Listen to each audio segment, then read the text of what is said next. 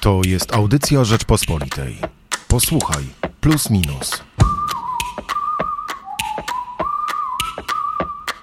W najnowszym magazynie Plus Minus przyglądamy się miastom, wsiom i pewnemu konfliktowi, który coraz lepiej jest widoczny, szczególnie na mapach wyborczego poparcia. Michał Płociński i Hubert Celik.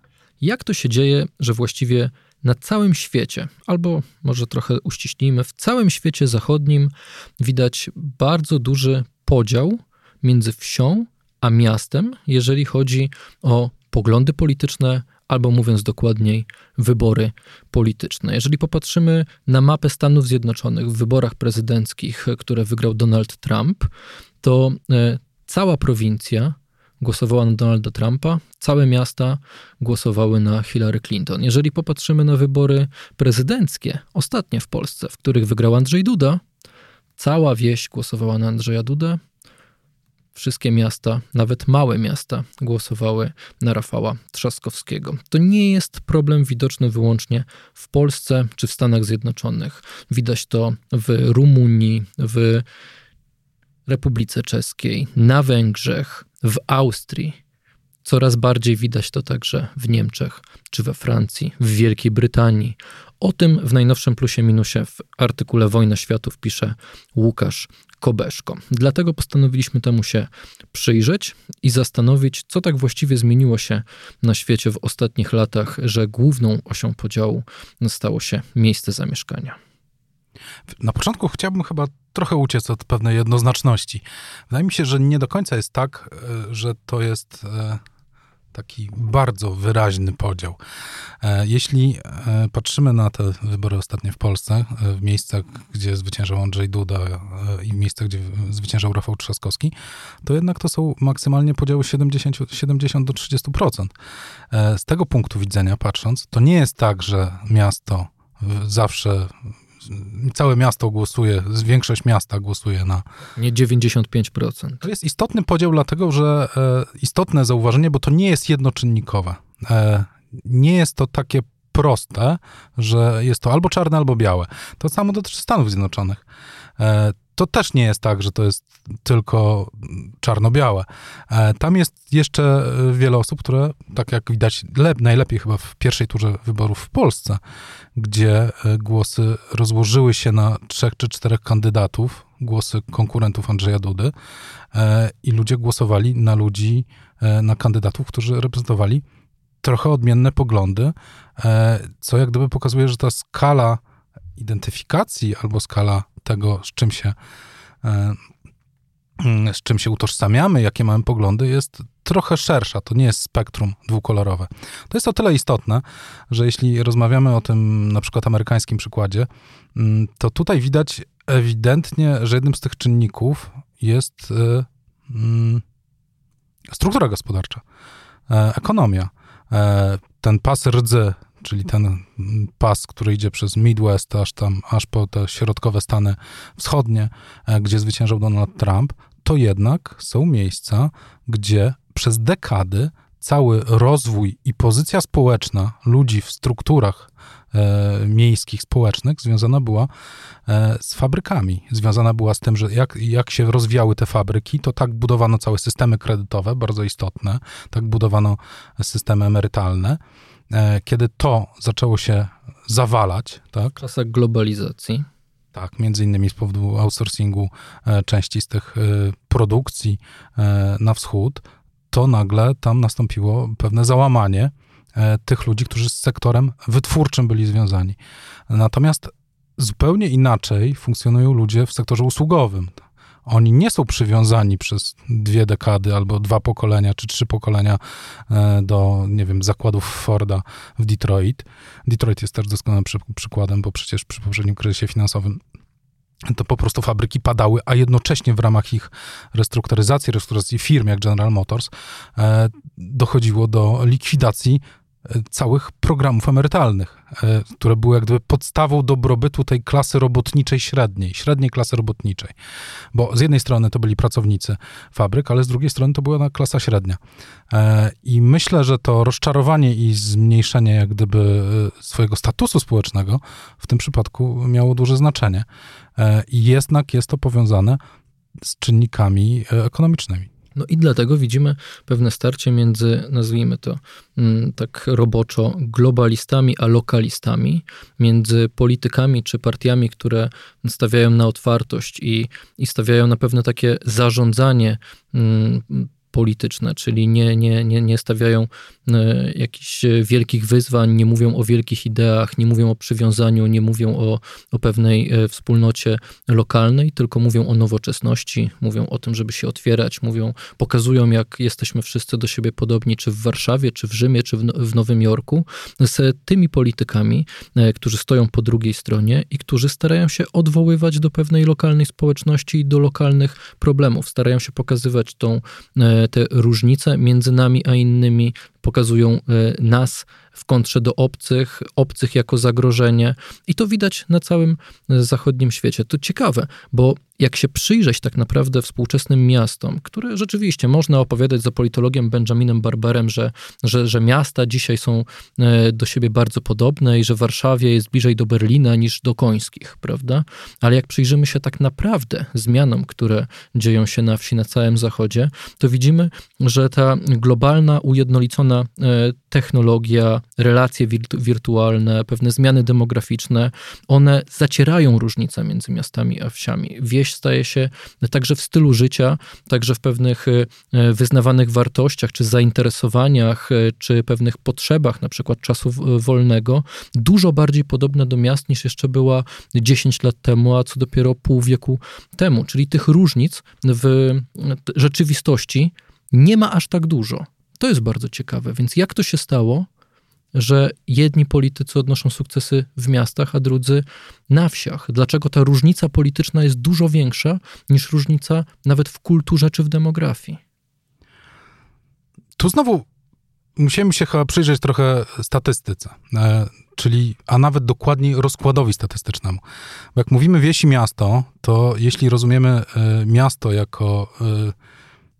Jako duże miasto. No właśnie, czy rozumiemy jako miasto, które ma prawa miejskie, czy rozumiemy jako duże miasto, które ma, weźmy przykład Polski, powyżej 500 tysięcy mieszkańców.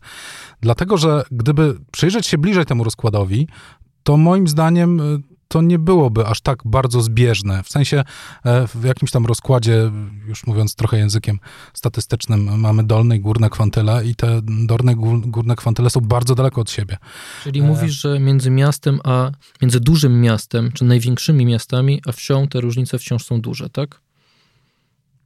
Chciałem powiedzieć, że moim zdaniem jednym z głównych czynników zbliżających Warszawę do Berlina i tak dalej, i tak dalej, e, jest kosmopolityzm elit. Elity finansowe i intelektualne stały się bardzo kosmopolityczne. E, z dwóch, wydaje mi się, z dwóch podstawowych przyczyn. Pierwsza z tych przyczyn to e, oczywiście przyczyna dotycząca siły nabywczej, e, czyli e, jak wyższa klasa średnia z Warszawy chce e, zaznać kultury, to może sobie pojechać do Paryża i odwiedzić Dorsey Louvre, albo pójść nawet, jeśli włada odpowiednio językiem francuskim do opery. E, I to jest pewna warstwa, która się wykształciła w Europie w ciągu ostatnich kilkudziesięciu lat. I ona mocno odjechała od, e, od tego, i to jest ten górny kwantyl, i on mocno odjechał od tego dolnego kwantyla. Mocno odjechał i ten kosmopolityzm zbliża te metropolie. Ta grupa zbliża je, bo one mają podobne potrzeby. To nie są potrzeby wakacji w Grecji czy w Egipcie na plaży, to są potrzeby troszeczkę wyższego rzędu. I e, z pewnością jest to grupa, która będzie głosowała, jeśli już idziemy na pole polityki, na e, jak najbardziej liberalne rozwiązania wolnościowe. I nie jest to wyłącznie kwestia ideologii. To jest przede wszystkim kwestia stylu życia. E, ta grupa żyje w świecie, który jest niczym nieograniczony. Ona chce z niego korzystać i widzi w tym swój nie tylko przywilej, ale też możliwość rozwoju. Aha. Ja mam dlatego chciałem ci wejść w słowo, bo mam pewne wątpliwości, zresztą o tym pisze też Łukasz Kobeszko w tekście Wojna Światów. Czy to są ludzie, którzy ob, aby na pewno reprezentują dzisiaj miasta. Czy oni dalej w tych miastach mieszkają? Czy jeżeli nawet patrzymy na statyki, statystyki wyborcze, to czy ich głos jest oddawany na pewno w Warszawie, czy może jednak gdzieś pod Konstancinem? Czy może już nawet dalej gdzieś się wyprowadzili i mieszkają gdzieś w willi nad Bugiem? To jest coraz lepiej Ale w ten widoczne. sposób wracamy właśnie do tego kluczowego pytania. Co jest miastem w tym badaniu? Jeśli nie odpowiemy sobie pytanie, na pytanie, co, co jest miastem, e, czy co jest aglomeracją, to y, analizowanie tego miasta i wieś y, może prowadzić do fałszywych wniosków. A drugi efekt, jeśli już spłaszczymy to, albo zrobimy to czarno-białe, dlatego na początku zaznaczyłem, że ta jednoznaczność jest bardzo niebezpieczna, ale jeżeli tak zrobimy, to y, drugi czynnik, którym ciągle mówimy, piszemy od lat, że jest istotny w przemianach społecznych, to internet. Tak naprawdę pozwolił na dostęp do informacji, przede wszystkim informacji, ale też do wiedzy e, z każdego dowolnego miejsca. Co powoduje z jednej strony, że wieś od 20 lat powoli, wraz z rozwojem infrastruktury, ma coraz lepszy dostęp do tego i, i, i korzysta z tego i zbliża się e, pod względem rozumienia świata do miast. E, oczywiście do sposobu w tej, spędzania czasu. Między innymi do sposobu spędzania czasu, ale w twoim tekście, który, który można przeczytać w najbliższym plusie minusie, jest też dla mnie absolutnie zaskakująca statystyka, z której wynika, że jeśli dokonamy tego podziału na wieś i miasto, czyli tego jednoznacznego, to, w, to 20 lat temu 18% mieszkańców wsi miało wykształcenie średnie, e, wyższe albo niepełne wyższe, a teraz ma 72%. To oznacza, że wieś w poszukiwaniu, czy mieszkańcy wsi w poszukiwaniu wiedzy migrują, żeby ją nabyć, albo E, tą statystykę zaburza migracja z wielkich miast ludzi wykształconych i są oni później liczeni jako wieś. W związku z czym e, to, jak ta statystyka nie może być taka jednoznaczna. Trzeba ją dokładnie przejrzeć, jak to się rozkłada w poszczególnych e, rejonach pod względem e, zamieszkania. Tak? tak znaczy, sama, sta, sama, statystyka jak najbardziej, ale e, myślę, że nie do podważenia są olbrzymie aspiracje edukacyjne, które zostały na wsi rozbudzone, że szczególnie rolnicy, czyli powiedzmy w dzisiejszych realiach to jest trochę wiejska elita. To są ludzie, którzy e, jednak mają, e, ci, którzy żyją wyłącznie z roli, to znaczy, że muszą mieć już większe gospodarstwa, bo z mniejszych nie da się utrzymać, więc wtedy by żyli z e, pracy najemnej. E, to są e, ludzie, którzy, którzy rzeczywiście wysyłają swoje dzieci do, do, do szkół e, średnich w miastach, do, na studia do większych miast, e, którzy nie wyobrażają sobie e, tego, by, by, by ich dzieci nie dokonały tego skoku na drabinie społecznej. Tam można powiedzieć, że, że po prostu każde dziecko jest wysyłane, bo edukacja jest w, w, to, w, to, to, w, to, to, w to ludzie na wsi w Polsce uwierzyli. Edukacja to wrota do lepszego świata. Do tej pory te dzieci często nie wracały. Zostawały w tych szczególnie dużych miastach, we Wrocławiu, w Krakowie, w Warszawie, w Gdańsku, może w Szczecinie e, na studiach. Pytanie, czy pandemia trochę tego nie zmieni? Bo jeżeli popatrzymy na e, doświadczenia mieszkających w małych e, lokalach mieszkańców miast podczas pandemii, no to jednak wspólne dla nas jest doświadczenie docenienia tego, żeby mieć trochę większą przestrzeń życiową, żeby może mieć ogródek, na który można wyjść, kiedy nie można przejść się e, na, na, na, na spacer. Nagle ta wieś zaczęła się nam jawić mm, zupełnie inaczej niż, niż wcześniej, szczególnie jak zaczynamy doceniać i e, zawód rolnika, bo statystyki pokazują, że rolnik jest poważany w tej chwili prawie tak jak nauczyciel jest tak samo poważany jak inżynier, czyli nagle rolnik to nie jest ten zacofany chłop, który, który przepije dotacje unijne, tylko to jest e, pewien wykwalifikowany robotnik, a nawet więcej, prawda? To jest człowiek, który, który jest prawie przedsiębiorcą wiejskim. E, I patrzymy na wieś, która jawi nam się jako e, miejsce, gdzie jest lepszy klimat, ekologia, gdzie jest dużo przestrzeni, mniej ludzi, mniejsza koncentracja ludności, gdzie lepiej się wyprowadzić z tego zatłoczonego, zakorkowanego miasta, w którym którym śmierdzi, w którym wcale nie ma lepszych perspektyw życiowych, bo pracować to już można nawet zdalnie i do biura przyjeżdżać raz na tydzień. I pytanie, czy y, nie tylko dzieci zaczną wracać do swoich rodziców po studiach, ale może e, miasto zacznie dużo mocniej myśleć o tym, by zmienić swój styl życia, bo ten styl, styl życia e, na wsi zaczyna być jeszcze bardziej atrakcyjny, co nam właśnie pokazała pandemia. Mam tu pewną wątpliwość, e, którą nazwałbym punktem widzenia warszawiaka. Punkt widzenia warszawiaka obejmuje również mieszkańców innych dużych aglomeracji. Warszawiak jest tylko słowem kluczem, ale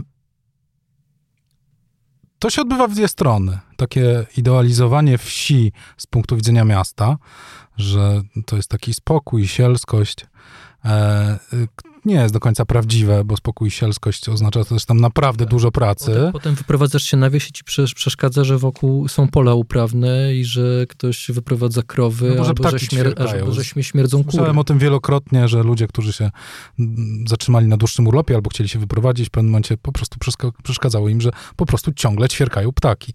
Ten obraz wyidealizowany... Y Zawsze mamy jakiś wyidealizowany obraz czegoś, i, i co wydaje nam się lepsze od tego, gdzie jesteśmy. E, to działa też w drugą stronę. E, z pewnością perspektywy w mieście są większe i, ta, e, i ten obraz z punktu widzenia mieszkańców wsi i małych miasteczek, bo wolałbym jednak chyba dokonywać takiego podziału, to też pewnie jest w jakiś sposób wyidealizowany. Mm, podam taki przykład. Od kilkunastu lat bywam bardzo regularnie we, we wsi, która jest na pograniczu, w województwie lubelskim, ale na pograniczu z Podkarpaciem. Mam tam takiego sąsiada, e, który ma trzy córki. Jak tam zacząłem przyjeżdżać, miały po nie wiem, 10 lat, 8, 12, 13 lat. E, teraz wszystkie te trzy córki skończyły studia wyższe. Dwie są lekarkami e, w Gdańsku, w Warszawie. Ten rolnik z drugiego pokolenia, chociaż też nie do końca rolnik, bo i miód, i inne takie rzeczy, tak naprawdę przez ostatnie parę lat, przez pół roku mieszkał w Warszawie, gdzie e, prowadził tira. Większość z tych przychodów pochodziła e, z zupełnie innego miejsca. E, I w tej samej wsi obserwuję nowe domy. Wieś jest nieduża. A o ile zdążyłem się zorientować, wynika to z pracy nie na miejscu, tylko gdzieś indziej. Myślę, że ten obraz z punktu widzenia dużego miasta jest bardzo fałszywy, bo nagle się okazuje, że no mam niedaleko trzy super wykształcone e, osoby, e, dwie lekarki, które się wychowały na tej wsi, która ma 40 chałup, że tak powiem starym, staropolskim językiem. E, I tak, to w ogóle jest aspiracyjnie skok. Jeszcze należy pamiętać o tym, że tak mi się przynajmniej wydaje, z punktu widzenia moich doświadczeń życiowych, że aspiracje mieszkańców miast i wsi, którzy trafiają do dużych miast i ambicje, i determinacja są często dużo większe niż e, mieszkańców wielkich miast, którym się wydaje, że rzeczy im się należą. A tutaj e, to ci walczą. To można zaobserwować na studiach w Warszawie, prawda? I to może jest odpowiedź na pytanie, które, na pytanie, odpowiedź na statystykę, która pada w twoim tekście dotyczącą przedsiębiorczości. Napisałeś, że e, Ro, rolnicy są grupą zawodową, która najmocniej w Polsce pobiera, popiera gospodarkę rynkową. Właśnie. Dlatego... Rolnicy, którzy utrzymują się w bardzo dużym stopniu, mimo wszystko, z bezpośrednich dotacji unijnych. Ale też z prac własnych rąk. Oni, to nie jest gospodarka usługowa. Tutaj trzeba, nawet jeśli masz dotację od y, obsianego hektara, to musisz ten hektar obsiać. Myślę, że własność ma tu bardzo duże znaczenie i pewien szacunek do własnej ziemi. Tak. E, myślę, że są tu pewne wartości e, konserwatywne, które prowadzą do, do takiego postrzegania, ale trzeba przyznać, że to też dosyć zaskakująca statystyka. Sam się przyznaj, zdziwiłeś. Tak, tak. To y, przez lata funkcjonował i, i wszyscy mamy go w głowach y, mit pewnych chłopskich roszczeń, że to chłopi przyjeżdżają do Warszawy, że oczekują pewnej pomocy państwowej i patrzymy z punktu widzenia właśnie warszawiaka na, na, na rolników jako na tych roszczeniowych. Zresztą bardzo ciekawy punkt twojego tekstu, to, to też ten, w którym, w którym wspominasz, że możliwe, że ta e, zmiana na polskiej wsi nigdy by się nie odbyła, gdybyśmy nie weszli do Unii Europejskiej, bo sami jako Polacy, czy nasze elity, e, nigdy by e, nie wprowadziły reform niezbędnych do zmiany struktury tej wsi. Ona została wymuszona nie, niejako z zewnątrz i w ten sposób może też dochodzi do zbliżenia między tymi zupełnie do niedawna chyba z innymi punktami spojrzenia na rzeczywistość. Na pewno zgadzamy się co do tego, że to nie jest wcale prosty czy oczywisty temat, że miasta i wieś jakoś bardzo dużo dzieli i że ta różnica e, jest jakaś, nie wiem, łatwa do opisania, choćby tak, że tutaj jest dużo więcej wymiarów, dużo więcej głębi. Warto temu się przyjrzeć. Przyglądam się ja i przygląda się Łukasz Kobeszko w najbliższym plusie minusie. Może po prostu Państwa zaprosimy do lektury do kiosków i na rp.pl, a rozmawiali o najnowszym numerze Hubert Salik. i Michał Płociński. Dziękujemy. Dziękujemy. To była audycja Rzeczpospolitej. Posłuchaj, plus minus.